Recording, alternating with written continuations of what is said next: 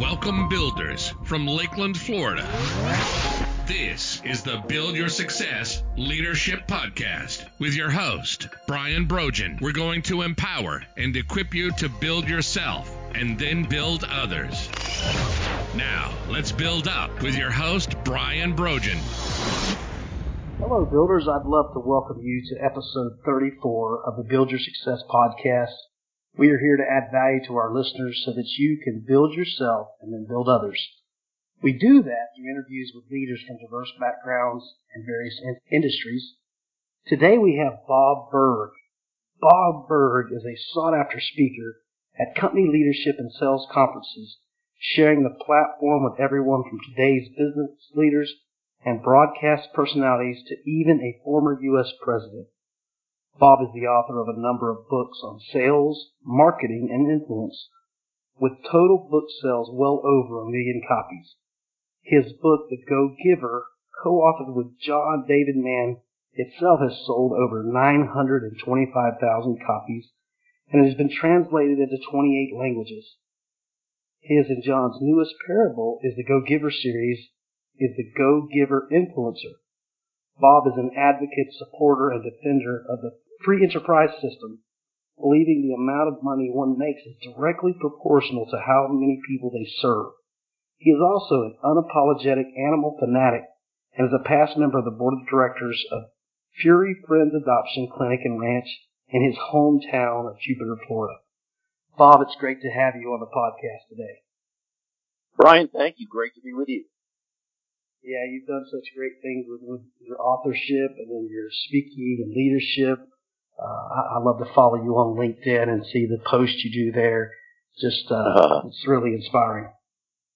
Thank you. I appreciate that. So this, this best-selling book here, this Go Giver, what is the premise of the book itself? Well, the premise of the Go Giver is simply that shifting your focus, which is really the key, shifting your focus from getting to giving. And when we say giving in this context, we simply mean constantly and consistently providing immense value to others. Understanding that doing so is not only a, a more pleasant way of conducting business, it's actually the most financially profitable way as well. Uh, or if we're talking about leadership, it's, it's the most effective way to lead a team and attain buy-in uh, because, you know, let's face it, and, and Dale Carnegie said this in his classic How to Win Friends and Influence People, ultimately people do things for their reasons, not our reasons. So when we can understand and respect that aspect of human nature, we realize that the degree we focus on bringing value to others, that's the degree that they're going to uh, uh, be much more inclined to buy into us and into our ideas. Yeah, I love that Dale Carnegie reference, how to influence and influence people. That, that's a real mm. oldie but goodie there, isn't it? Absolutely, absolutely. Talk about shifting our focus from getting to giving, and I know we've got some skeptics out there that say, you know what, I give all the time and it seems like I don't get anything in return. How can you make that first step into that transition well, typically if someone says to me that they are giving a lot and they're not uh, being returned, they're not getting back, my, my first question is, what are you giving and how are you giving? What you're giving, is it something that the other person understands to be of value? Because often, you know, what we'll do is, is, is, is give in a way that we think it should be of value to someone, but that doesn't mean they think that. Value, which can be defined as the relative worth or desirability of a thing, of something, to the end user or be, uh, beholder, value is always in the eyes of the beholder. It's what they find to be of value, not what we think is of value or what we think they should think is of value. So, uh, you know, uh, so often when someone says that to me, and we, we kind of really delve into it, it turns out they're doing what they would like as opposed to the other person. Yeah, that's wonderful. So, so how do you discover that value for the other person? What's, what's some tools for finding value for the other person? Well, you know, I think that when we when we want to create value for another human being, there are probably dozens, if not hundreds, of ways to communicate that. But it it tends to come down to five what we call elements of value, and those five are excellence, consistency, attention, empathy, and appreciation. And to the degree that you can communicate one or more of those five, hopefully all five, uh, at every touch point with another human being, that's really the degree that you, if you're selling a product or service, take price and the competition out of the picture, or if you're leading others, that's the degree to which other people, again, are going to be much more receptive to you and your message. Yeah, that, that listening, excellence, empathy, just trying to, and then that whole appreciation thing. It feels great to be appreciated and, and for someone else to appreciate my values and someone that has taken the time to understand those things is, is definitely a skill. Well, you hit it on the head. That, that's where they, you know, that's where they all come in. And, and what you're doing when you do those five is you're really focusing on that other, that other individual. So I was listening and writing. Give us those five again. Right. So those five elements of value are excellence, consistency, attention, empathy, and appreciation. Say if we just take one of them and delve into deep, such as empathy, and we hear that term a lot these days. You know, there's been almost a, uh, you know, a movement toward toward empathy, which is great. Uh, good reason because it is probably the most important life skill, uh, the most important business skill, the most important relationship skill. And it is a skill because it can be developed. Uh, empathy, by definition, is simply the identification with or vicarious experiencing of another person's feelings. So it, it sort of sounds like a fancy way of saying put yourself in the other person's shoes. Yet, when you think about it, that can be difficult to do because most of us, well, we have different sized feet right? So we, we literally can't put ourselves in the other person's shoes. Figuratively, we can't necessarily put ourselves in their minds or their hearts. The reason why is because we're not them. And we have probably not had the exact same experiences or come from the same belief system or see the world in the same way. In fact, we all tend to see the world through our own prism, uh, our own, you know, paradigm or, or model, if you will. And so it, it can be difficult to, to really understand them. So fortunately, empathy is not really a matter of having to understand exactly how another person feels. Communicating empathy is really communicating, and it might be through what you say, how you say it, or just how you show up. Empathy is really communicating to that person that while you may not understand exactly how they feel, you understand they're feeling something and that this something may be uncomfortable for them or distressful to them, what have you, and that you are there for them to help them work through it. That really is how we communicate empathy. Yeah, and, and I think I heard there wanting to understand. Maybe not be able to understand in the moment, but having a desire to understand and, and feel empathy for them. Yeah, that's good. Sure. So we've got those five laws, and, and you, you delved into that empathy. That that's really good. Was was there one piece of advice you received before you even knew anything about what being a go giver entailed that was a difference maker for you? Well, you know, I remember once. This is a couple of years after I'd been in sales. I, I began as a broadcaster. I I like to say I graduated into sales and I really learned sales and I was doing pretty well after a couple of years, but certainly not, I was not at the point where I really should have been. And I was selling at that time for a company of uh, high-end uh, product and, and I remember coming back to the office one day, uh, and I was kind of disgusted with myself because the sale didn't happen and it really should have because it would have been one that really benefited the other person. And I, I knew it was really on my end that the sale didn't happen. And, uh, one of the, the, the people who were there was an older guy who, he was not even in the sales, uh, department. I think he was an engineer and he even retired soon after. I didn't know him very well, but he was a very nice guy.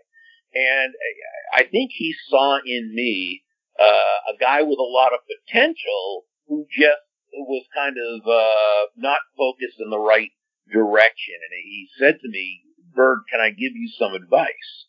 Uh, and I said, absolutely, please do. And he said, you know, if, if you want to make a lot of money in sales, he said, don't have making money as your target.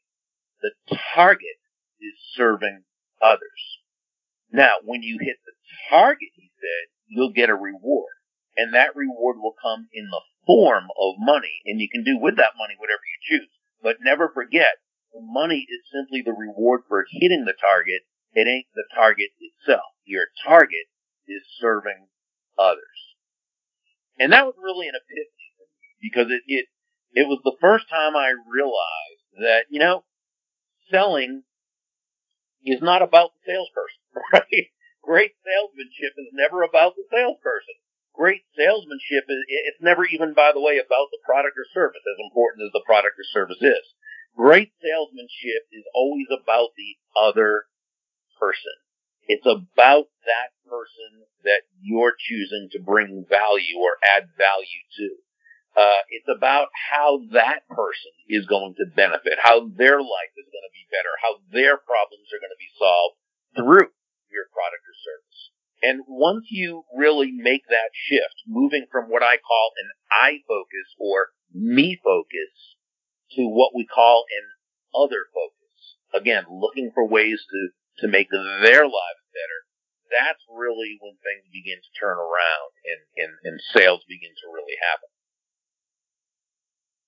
That is wonderful, and I've I've heard the we focus before, but I've never heard the other focus. So it's good to hear that from you. That that really puts the emphasis on them and, and not even on us together. You're, you're talking about completely turning the focus to the other person, and they're definitely right. going to respond positively to that. So you know, it, you, you said in this comment that sales didn't really happen.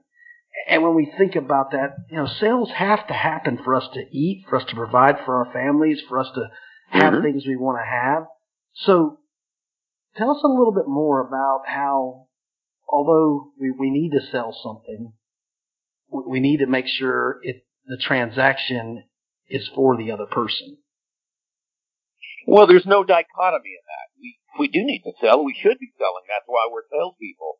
Um, but it, it, but there's no dichotomy between that and serving another person.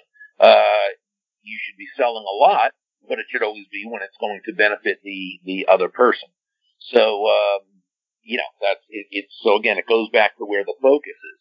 Uh, the focus is on the value you're bringing to another human being. The money you receive is, is the result of doing that. That's why we say that, uh, you know, John David Mann, my excellent co-author and I, we say that money is simply an echo of value. Money is an echo of value. It's the uh, thunder, if you will, the value light. It simply means the focus must be on the other person. The focus must be on bringing value to them. The money you receive, uh, again, that's simply the result of the value you provided. Yeah, that's true. And, and commerce is all about me, me bringing those greenbacks out of my wallet and giving them to you for something that I perceive as valuable to me. And it takes a lot to get me to invest in something. I, you know, I want to research it. I want to understand it. And if you can convey that to me in, in a one meeting, you're, you're pretty good at what you do. Sometimes it's going to take a little bit more than that to convince others. And so I think sometimes we got to be patient when we're, when we're when we're putting forth our value proposition. Yeah, you know, selling by definition is simply discovering what the other person wants, needs, or desires and helping them to get it.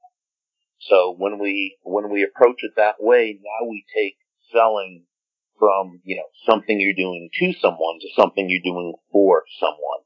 And remember, and I, I often say this when I speak at a sales conference, Nobody's going to buy from you because you have a quota to meet.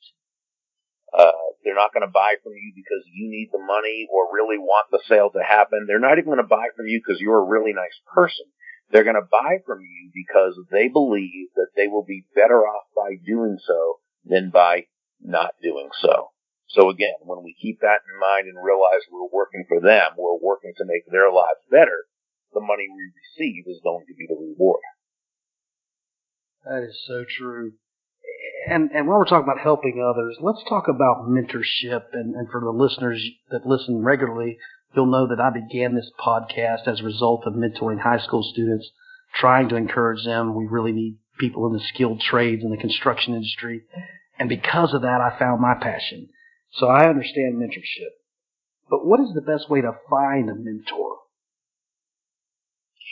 Well, I mean, you know, mentorship is great because people like you help help these kids cut learn, you know, years off their learning curve, and and and in business when we can find a mentor, it, it helps us, you know, in our along our path. Uh, I think sometimes the way people go about finding a mentor is kind of counterproductive when they'll see someone or meet someone and they, they have a lot of respect for that person and they'll just say sort of, Hey, would you be my mentor? And, and it typically doesn't work like relationship is, is just that. It's a relationship and it develops over, over time. So when we just ask someone, Hey, will you be my mentor? It's almost like saying, Hey, would you share, you know, 30 years of your life uh, with me, even though you don't know me from a hole in the wall. So, um, so that's not to say though that we can't ask anyone uh, for assistance, and and but what I, I would suggest doing it in a way that's you know that's more more humble and kind of creates a more benevolent context for that person to be agreeable to that. So, I mean, I think you can approach anyone and and just say something something along the lines of, uh, you know, if this is something that you, you know, are not able to do or, or choose not to for any reason, it, it, I absolutely understand. I'm wondering if I could possibly ask you one or two very specific questions. Now, when you ask like that, what you've done is you, you set the frame for this person to know that you're not, uh, it's not that you feel entitled to their, their wisdom, you're letting them know that you understand they're very busy. It may not be something that they, you know, choose to do or would want to do, and that that's okay. You're giving them the out or the back door. Now, what you're asking is, uh, you know, instead of just, hey, can I pick your brain, or, or basically, you know, can I waste your time? What you're saying is instead, um, if I may ask you one or two very specific questions. And that says to the person that not only do you respect the process, but that you're not going to take up a lot of their unnecessary time. That you obviously have a thought out agenda and that it's going to be a good use of, of time. And most people, most successful people, not, not all of them, but it doesn't have to be all of them, but most successful people will be glad to answer one or two questions. So what I would do is I'd make sure, first of all, that, that None of the questions you plan to ask are questions to which you could easily have found the answer by doing some research yourself. Uh, so, you know, really go through their profile and, and, and search them as much as you, you know, uh, do your research uh, as much as you can. Uh, and then, you know, when you, when you uh, talk with this person and you ask those questions, make sure that you don't take uh, uh, any more time than is necessary, uh, because again, you don't want to make them regret the fact that they, you know, decided to do this. Um, and then at the end, you let them know how very grateful you are. You look forward to applying their wisdom right away, and you'll keep in touch and let them know how things are progressing. What I would do is that day, right after you, you meet with them, is to send a handwritten, personalized note of thanks. Not a text, not an email, a handwritten note of thanks. Brief, short, to the point. Just says, you know, dear Mr. So-and-so or Ms. So-and-so or, or the first name, however the relationship is established. Thank you so much once again for taking time out of your busy schedule to meet with me. Your wisdom is priceless and I, I and I will be applying it right away. Uh, we'll keep in touch and let you know how things are. Best regards, so and so. Put it in a number 10 envelope or whatever envelope your note fits in. Hand stamp it, not a meter machine. Hand stamp it. Send it out that day, and that person will appreciate that. What I'd also suggest, a really nice touch, is to make a small donation. It doesn't need to be anything big. Just a small donation to that person's favorite charitable cause. Uh, again, you can you can go on this person's website or, or or on Google, whatever, and find it out, or you can contact their administrative assistant, whatever you need to do. Make a small donation in their name. Uh, they'll they'll be uh, uh, notified that you did that. You're not doing it to tip up to the person, but again, you're doing it again just so they can see that you take the process seriously, that you respect it, that you value what they've just given to you in that you want to be able to give value to them even in some small way. Now, you, you might check back with them a few weeks later, a month, you know, what have you, uh, you know, reestablish contact. You might have another question or what have you. And again, over time, if a mentor protege relationship develops, great. It may or it may not. It might be you're just going to you know, it was just one or two times that you visit with this person. You'll do the same with some others. And eventually, if, it, if it's supposed to happen, you'll meet an ongoing mentor, and eventually you'll then do the same for others. But uh, really, I think that's kind of the best way to go about the process. Those are great ideas and suggestions. I'm, I've actually written down some of those so I can use those in the future for some of my mentor relationships. Bob, thank you so much for that. Did, and you don't have to name the person unless you want to, but do you have an example of a mentor that mentored you in your early days? Well, I never had one, excuse me, specific uh, uh, ongoing mentor, but I was very fortunate because it seemed like wherever I was and whatever I was doing, there were always people who I could ask for advice and who were very good in, in helping me. And, uh, and so, yeah, you know, what I, mean, what I was did was I always, uh, again, made it easy for them to do it. And I was always very grateful and expressed that gratitude and always tried to do whatever I could for them. But, uh, but I'd say with me it was, it was, uh, kind of a series of, of short-term mentors. Yeah, definitely. I've, I've experienced that as well. Kind of like micro mentors where it seems like if there's a stage in your life where you need something, that person suddenly appears and you, you can get some exactly. So in, in the book, you make an interesting point I think we should spend some time on. You say the go-giver philosophy is totally congruent with human nature. Well, that could be looked at in many ways, not all of them positive. Could you explain? Well, uh, you know, successful people tend to deal in truth. Okay, they they see the world as it is, not as they wish it would be. Now, that's not to say they don't try to improve upon it, but but they do it by first working within universal laws. Okay, whether it's you know whether it's the law of gravity, so you know you don't walk off a seven-story building because there's a law of gravity, whether you want there to be or not. Okay, uh, there's you know there's uh, economic law, uh, and there's there's there's laws of human nature, and I think it's a great idea to continually study human nature because when we understand human nature, we we know how to handle ourselves in ways that are going to be productive. But what we want to do is tap into and respect human nature and work within it, not try to make it something that it that it's not. Uh, so, you know, one of my one of my heroes, Harry Browne, used to say that people are are motivated, are, are driven um, by by basically by the pursuit of happiness. You know, what it all comes down to is that everyone seeks happiness. That's a, a very, very basic law of human nature. Now, we define happiness uh, as the mental feeling of well-being.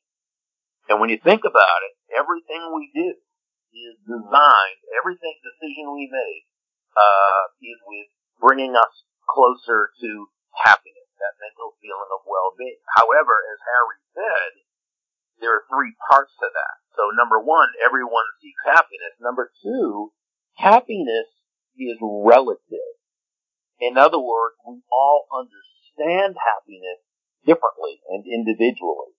Because of this, we place different values on different things. So in other words, what would make one person happy, what would bring happiness to one person might be absolutely meaningless to someone else or might even cause someone else unhappiness. So if we're going to, to work within human nature, we understand that as a salesperson, it's not what we think, or what would make us happy about the product or service. It's why would it make that other person happy? If we're a leader, it's not what do you know what do we want uh, you know in a leader. It's what does that person want in a leader. How do we tap into what this person needs, wants, and desires? How do we tap into the the problem we're helping them to solve, or how are we have making life better for them by following up? Uh, so in other words, we we make sure that we realize that that the way we understand happiness isn't necessarily the way they would understand happiness. So we know that, that people, everyone seeks happiness. Happiness is a relative. And then number three, resources are limited. Now, that's not to be misconstrued as being, uh, a lack of prosperity thinking. Not, not at all. Uh, we live in an abundant universe, certainly. But uh, as far as individually, we all have certain limitations. We all have a limited amount of time, right? Uh, we have a limited amount of uh, energy. We have a limited amount of money. We have a limited amount of knowledge. We have a limited amount of, and, and so because of this, we're constantly as human beings having to make choices. Uh, throughout the day, we make lots and lots of choices. Some of them are conscious, many of them are unconscious but we're constantly making choices based on what we believe when we weigh everything together, what will bring us closer to happiness based on our understanding of happiness.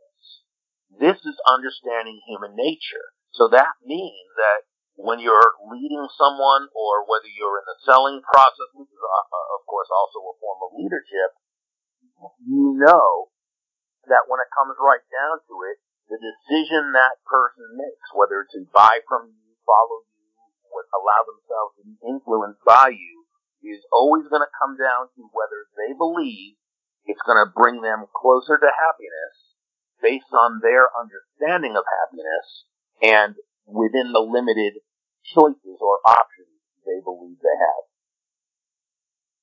I love that, and and I, I keep hearing a common thread of the perspective of someone else which is, as, as you alluded to, is going to be different than ours. And we've got to consider uh-huh. their perspective. If we want to give them value, we have to know what's valuable to them. You spoke ah, about researching someone.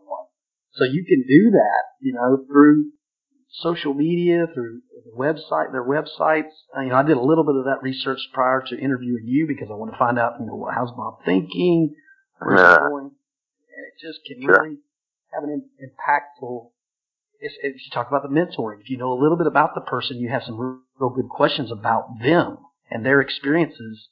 As, as, as like you alluded to, I'm just going to reemphasize it. Ask them specific questions. Don't just ask them how successful. You know, ask them, how did you do X, Y, or Z in your early career? Some, something that re- they can relate to and give you a specific answer to. I love those thoughts. I love the perspective, and, and that's a recurring theme on this podcast is think about what someone else wants and needs and consider their values. And I said it earlier on another podcast. You don't have to agree with their values to recognize and respect them. Because we all have our own set right. of values. Great points. Mm-hmm. But, but let's, let's consider theirs be respectful of them. Bob, anything else you want to do today before we end the podcast here? Tell us anything. No, I've had a wonderful time. I thank you for uh, having me on your show. Um, anyone who'd like to, to drop by can just visit Burg, B-U-R-G dot com and, and, uh, see what's there for them and have some fun. So for our listeners, I'll add that to the podcast, Bob's website. You can also find him on LinkedIn as I do and enjoy his posts and comments there. Listen, don't forget to go to our website, www.buildcs.net, and apply to be a guest. Tell me what you're passionate about, and we may have you on the, on the podcast. Or you can also recommend a guest, someone that you would like to hear from on this podcast. We really want to hear from you. Go over to wherever you listen to the podcast. Give us an honest rating and a review. Help us to make it better. We thank you for listening to this podcast today. It's been great to have Bob, Bob Burg, the Go Giver, the author of the book. Just a great call today, great podcast. Listen, remember to build yourself and then build others. Thank you. Want to learn how to build yourself and build your team? Visit www.buildcs.net and learn about Brian's programs, special offers, and more. Build yourself and then build others.